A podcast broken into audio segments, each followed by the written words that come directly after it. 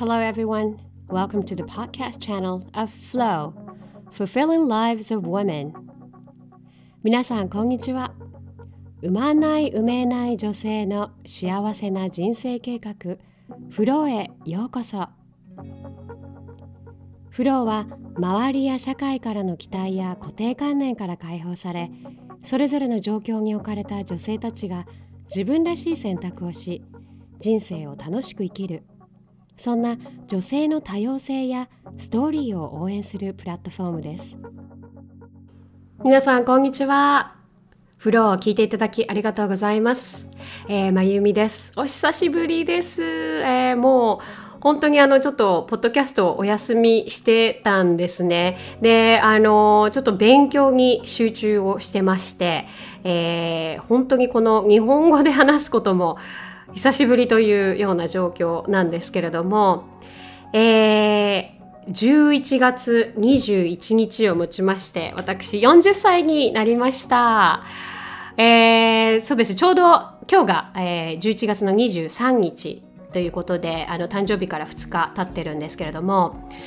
11月23日というと、まあ、あの、7月の23日にこのポッドキャストフローをリリースしましてでそれがあの結婚えー、15周年を記念してそこからオフィシャルオフィシャルにあのポッドキャストをリリースするようになったんですけれども、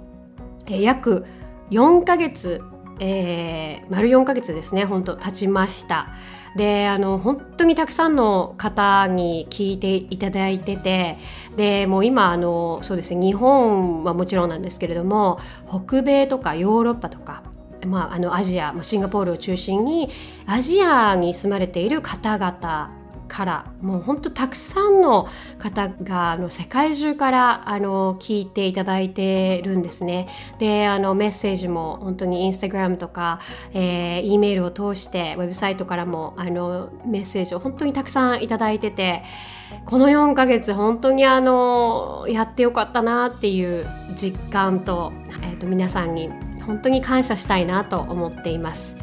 であのそうですねもう40歳にあのなる手前で、まあ、ちょうどそうですねエピソード2であの番組を始めたきっかけっていうことでお話をねさせていただいてたんですけれども40歳になる前にあの4つの条件を満たしたあのものを見つけたかったっていうお話をしたんですね。でそれがあのあの自分にしかできないことでで自分が得意とすること。そしてさらにそれが人の役に立てること。そして将来どこにいても続けられること。ということで、えーまあ、ポッドキャストを始めたんですけれどももちろんこういうのってこう40歳ね、目前じゃなくても、あの、いつでも決められることだったんですけども、あの、私にとってはやっぱり40歳っていう節目、あの、は大きかったのと、やっぱりあの、30代、本当に8年間不妊治療を、あの、してたので、こう、結果が得られない不妊治療をね、30代はずっと費やしてきたのもあって、一つぐらいはこう達成感を得て30代を終えたかったっていうのがあるんですね。でまあそこもあってあのポッドキャストをね4ヶ月前に始めたんですけれども、えー、ただですねこう誕生日を手前にもう一つボーナスで、えー、一つ達成したことがあります。でこちらのエピソードのね11の方でもあのちょっとコーヒーブレイクの方でお話をさせていただいたんですけれどもあの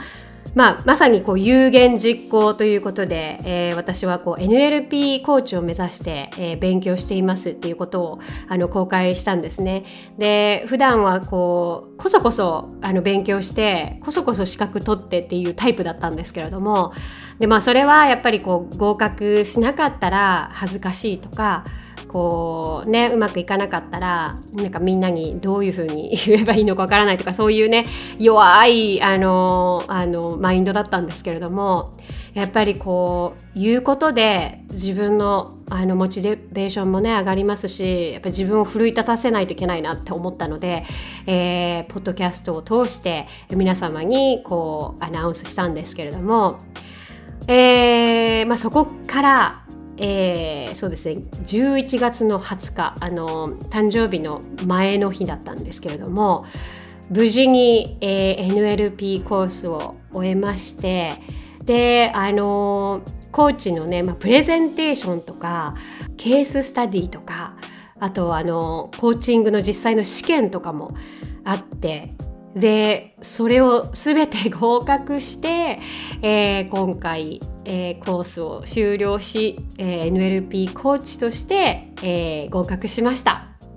あのコースの受講についてはあのもうコロナでこう世界がこう変わる前のあの去年の時点から一応決めていたんですね。であのコースのこう終了日があの誕生日前日の11月20日っていうのを見てまあ、ちょっとこれは運命なのかなと思ってあのもう1年前ぐらいからあのその準備を進めていたんですけれども、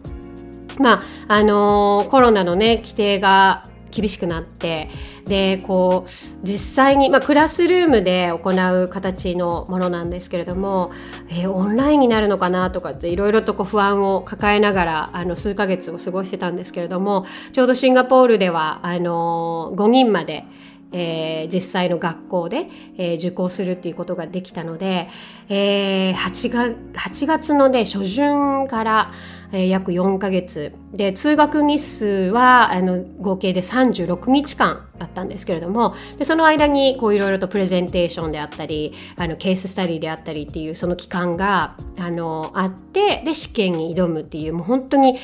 約4ヶ月もうフルでえー、勉強し、で、まあ、この、えー、NLP っていうのは Neural Linguistic Programming って言いまして、あの、神経言語プログラミングというふうに日本語で言われてるんですけれども、まあ、日本語でもね、あの、NLP というのは受講ができるみたいなんですけれども、えー、私が受けたのはシンガポールで英語の、まあ、アメリカ人のトレーナーから英語で、えー、NLP を受けました。ですごく言語に特化してで私も本当にあの自分が発する言語、えー、私が発する言葉にもやっぱり集中しないといけないし相手そのコーチする相手側の言葉にも本当にあの集中して耳を傾けないといけないあのテクニックなんですね。であの、まあ、その言語が私はね日本人なので母国語は日本語ですけれども第二言語である英語であの本当に集中するためにあのねまあ聞きたかったその日本語のポストキャストとかもちょっとお休みをしてもう英語漬けの毎日で4ヶ月を過ごしました。でだいぶあのもうポッドキャストでこう話すのも本当に久しぶりでなんですがまあぜひこうみんなにねあのリスナーさんにお話ししたいなと思って今ちょっと震えてます。もう口がもう回ってないような状態なんですけれども あの、えー、皆さんとこうお話できたらなと思って、えー、マイクをオンにさせていただきました。で NLP コースっていうのがまあ4ヶ月あったんですけれどもあのー、まあ 5, 5人そうですね女性の、まあ、たまたまだったんですけれども女性でいろんなバックグラウンドや国籍の方とあの一緒に勉強をしました。であのそれぞれやっぱり過去をね抱えてやっぱりあの自分を変えたいでそしてあの他の人も助けたいっていう思いとかあと子育てをしていて、えー、お子さんがね ADHD だったりとか今いろんな発達障害をね持った子どもたちがいると思うんですけれどもあの子どもとのコミュニケーションの強化のために勉強したいということで参加されている方とか本当にいろんな方がいたんですね。であの私たちはもうコーチになるっていう育成なんですなのであの、まあ、クラスメートそのそのクラスメートの方とコーチングの練習をするんですけれどもこのコーチされる側も自分のこうリアルな感情をねぶつけてであの練習をするのであの本当にね私人前であんまり泣くことってなかったんですけれども何回泣いたんだろうっていうぐらい本当にあのもう体当たり授業みたいな感じで、えー、みんなと練習しましたね。でもちろんあのコーチとしてあの練習に立つこともあるんですけれどもやっぱりあのコーチされる側の本当にリアルな感情をぶつけられてやっぱり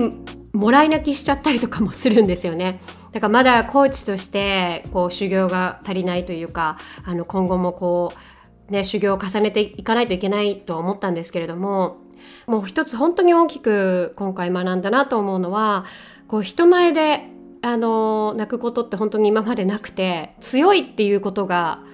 ね、あの忍耐力とかやっぱり強いっていうことが素晴らしいっていうふうに日本の文化として伝えられてきたのでやっぱりこう弱みを見せてはいけないって思ってたんですよね。でそれが本当にあの180度変わりました。えーまあ、弱みを見せるっていうことは決して弱音を吐いたりとか弱点を見せるとかそういうことではなくて本当に自分の感情に素直になって相手のあの気持ちも受け入れられるっていう余裕ですねを作ることが、えーと、できたと思ってます。であのまあ、このコースを通して本当にあのいろんなことを学びました。であのやっぱりもう大きかったのはこう長期ね不妊治療を経て自分の心がやっぱりこうまだこうヒールそうです癒されてなかったんだなっていうことに本当気づきましたね。あのいろんなねあのやりたいこれやりたいあれやりたいっていうモチベーションはすごくあったんですけれどもなんかこう感情にまだまだ蓋をしてたんだなっていうのをこう気づきましたね。であと自分というねアイデンティティがこうまあね海外も本当に17年ぐらい合計住んでいるので日本人としての自分のアイデンティティとあのそうでないやっぱグローバルなあの自分のアイデンティティと本当にあの入り混ざってるような感じだったんですね。でやっぱり自分というアイデンティティがこうそれで確立されているというふうに思ってたんですけれども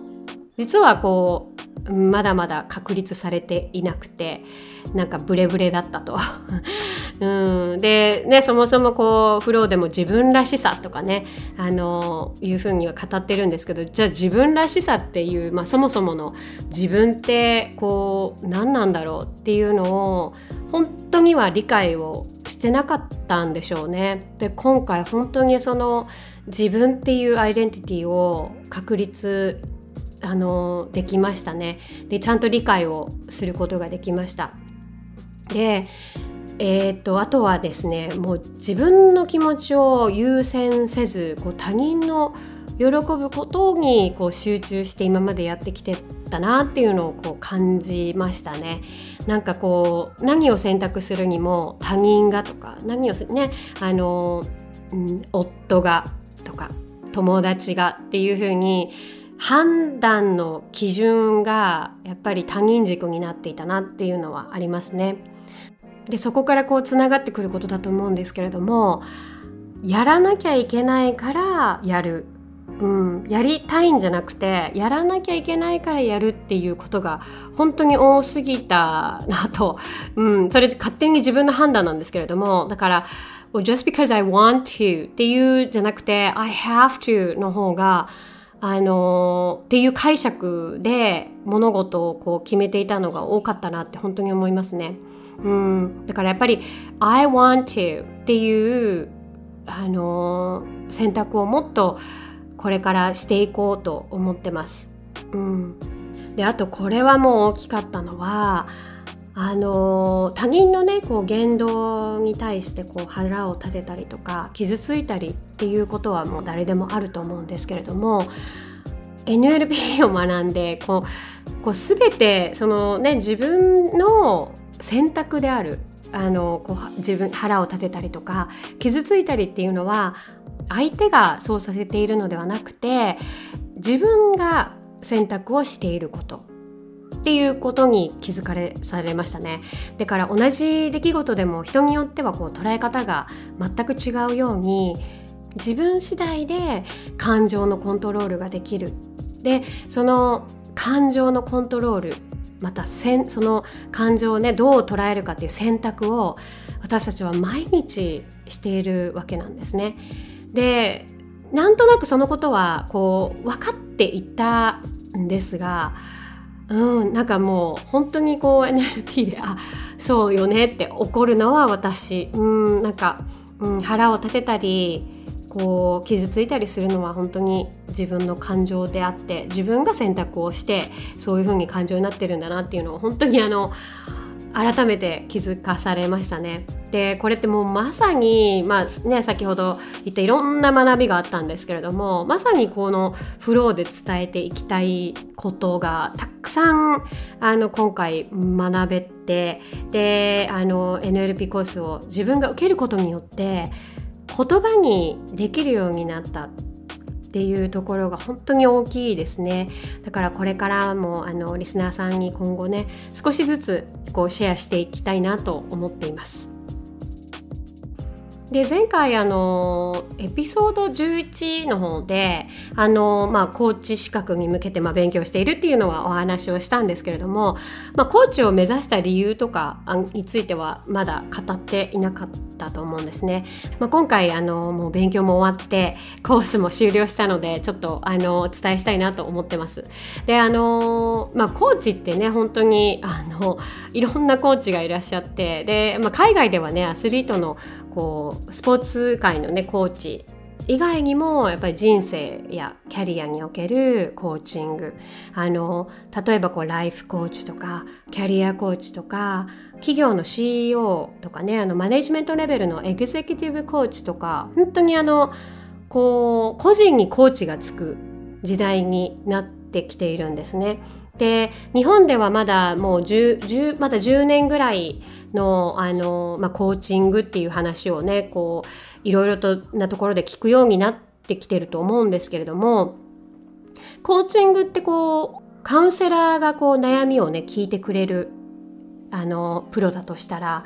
コーチはそのその悩みをどう自分でプロセスして解消するかそしてその悩みをこうバネにどうマインドシフトして、えー、新たなこう目標に向けて自分を導くかを一緒に寄り添ってこうお手伝いする人なんですね。であのー、コーチはこう何も決めてくれないしどうしたらいいとかっていうアドバイスはアドバイザーではないのであのアドバイスはしないんですけれどもそれに導くためにいろんな、あの、大きなねパワフルな質問をしたりしてこう導くお手伝いなんですね。で実はまあコーチってこう、まあ、私がちょうど不妊治療でね人生がこう見えなくなっていた時に夫からこうコーチを勧められたこともあってあのもう数年ぐらいそういうコーチっていうのはあの耳にしていたんですけれどもやっぱりねあの自分が変わりたいと思わない限りあの他人に勧められてもやっぱり無理ですよね。あのまあ、もちろんタイミングっていうこともありますしあのそもそもこう自分でも言葉にできない感情を抱えている時に他人に伝えるなんていうのは本当にあの難しいことででそれをねこうコーチ受けた方がいいんじゃないってこう言われるっていうのもすごくこううんなんか自分の中でねまだなんかこう受け入れられないところがあったんですね。でそれでこう23年温めていたんですけれどもちょうど去年にこうアメリカ人のその NLP トレーナーに会いましてで、まあ、その彼女に今回、えー、その伝授いただいて資格をもらったんですけれどもあの NLP コーチとこの他のコーチの、まあ、大きな違いというのは、まあ、神経言語プログラミングとも言われているのでこう五感ですね聴覚とか視覚とか触覚とかの五感ファイブセンスを通して受け取った情報を脳で処理してこう感情やこう行動として表に出すことなんですね。でその感情や行動は人それぞれ本当に様々であることを前提としてコーチングするので、あの例えばこう「あなたはこれについてどう思いますか?」とは聞かないんですよね NLP のコーチは。だって思ってないかもしれないですよね。あのもしかしたら人によってはこう何か映像として脳裏に焼き付いているものかもしれない。でそれが見えているっていうことかもしれないし自分の声もしくは他人の声であの過去に言われた声とかが心の中でずっとこう響いているというかあの聞こえていることかもしれないんですよね。であとは心ではなく体のどこかでその感情っていうかまあ、ね、悩みの重さを感じているかもしれないんですよね。で言葉にできない複雑にこう絡むこう自分の感情自分の中の感情とか映像をあの NLP コーチっていうのはじっくりこう紐解いてあげてそこからこう新たな目標に向けてモチベーションを引き出すっていうお手伝いをするんですね。だからちょっとあの他のライフコーチとあの違うのかなっていうふうには思いますね。であのやっぱりコーチを自分で受けてみて本当に分かったことなんですけれどもあの自分のために時間を作ってくれて自分の人生について真剣に考えてくれるプロがいるって本当にあの人生でこう最高の贅沢だなと思いましたね。でこう本とかで読むこう一般論とかではなくて、まあね、いっぱいセルフヘルプとか、あのー、ね、いろんなあの本が今出てますけどそういうこう一般論ではなくて自分の脳の働き方をこう分析してくれてなぜ私はこういうふうに考えてるのかどういう、えー、信念を持ってこの判断になっているのかとか全部こう私の脳の働きを分析してくれた上で、えー、それに合わせて自分のあの自分だけの生きる道をねあの切り開いてくれるっていう人がいるわけなんですよね。でまあ、もちろんあの私に時間を与えてくれているのであのそのお金はこう払うわけなんですがもうこれから何十年生きるであろうこの人生をこう考えた時に自分では本当にあの最高の自己投資だなと思いましたね。でそこでやっぱりこうぜひ自分もあのその NLP の知識を学んでであの必要としている人にこうサポートしたいなっていうふうに思ったのが本当にあのきっかけですね。うんなんか私が本当に悩んだようにで複雑にこう絡み合うこの、ね、感情をゆっくりこう自分で紐解いていったようにあの今まさに悩みを抱えている人を助けたいなと思うようになってあの勉強を始めました。であのフローのねリスナーさんにも本当に多いかもしれないんですけれどもあの不妊治療のやめ時がねわからない方そしてやめたものの他に何をすればいいのかわからない方あの、まあ、夫婦でもそうだと思うんですけれどもまたあの本当に産む産まないにかかわらず女性として生きる目的や、えー、価値をちょっとこう見失ってしまった方そしてあの、まあ、私も含めあの海外にねあの長く住んでいる方住んでいる日本人女性としてアイデンティティをこうちょっと見失ってしまったりそもそも自分軸って何っていうふうにんでどうやってこう自己表現をしたらいいのかわからなくなっている人たちに今後もこのフローを通してサポートできたらなと思っています。でもちろんあのこのフローの番組以外でもこうオンラインでねあの皆さんと出会ったりあのその情報をシェアしたりいろんなねこう自分にとってすごく役立つエクササイズとかもあるので一緒にこうライブでみんなとあのそのエクササイズとかできればいいなと思ってます。なのであの2021年えー、私もあの NLP コーチとして活動を始めたいなと思ってます。またその情報に関してはまたあのお伝えしていきたいと思っています、えー、そしてもうあの2020年今年もう本当に世界が大きく変わったこの1年が終わろうとしています。えー、そうですね。もう来年はもうどうなるか誰にも分かりません。でまあね自分ではもう本当にコントロールできないことは本当にたくさんあるんですけれども、うん、あの自分がコントロールできるものはあのできるだけあのやりたいなと思ってます。でもそれがまあ勉強であったりとかあの、ね、知識を得るとか、うん、そういうことがあのできる範囲で本当にやって成長を止めないようにしたいなと思ってます。でそして、えー、あなたがコントロールできることは何ですか、えー、今あなたができることやっておきたいことは何ですか？また教えてください、えー、それでは40歳新たなステージに立った、えー、私まゆみを今後もよろしくお願いします。それではまた。Talk to you again soon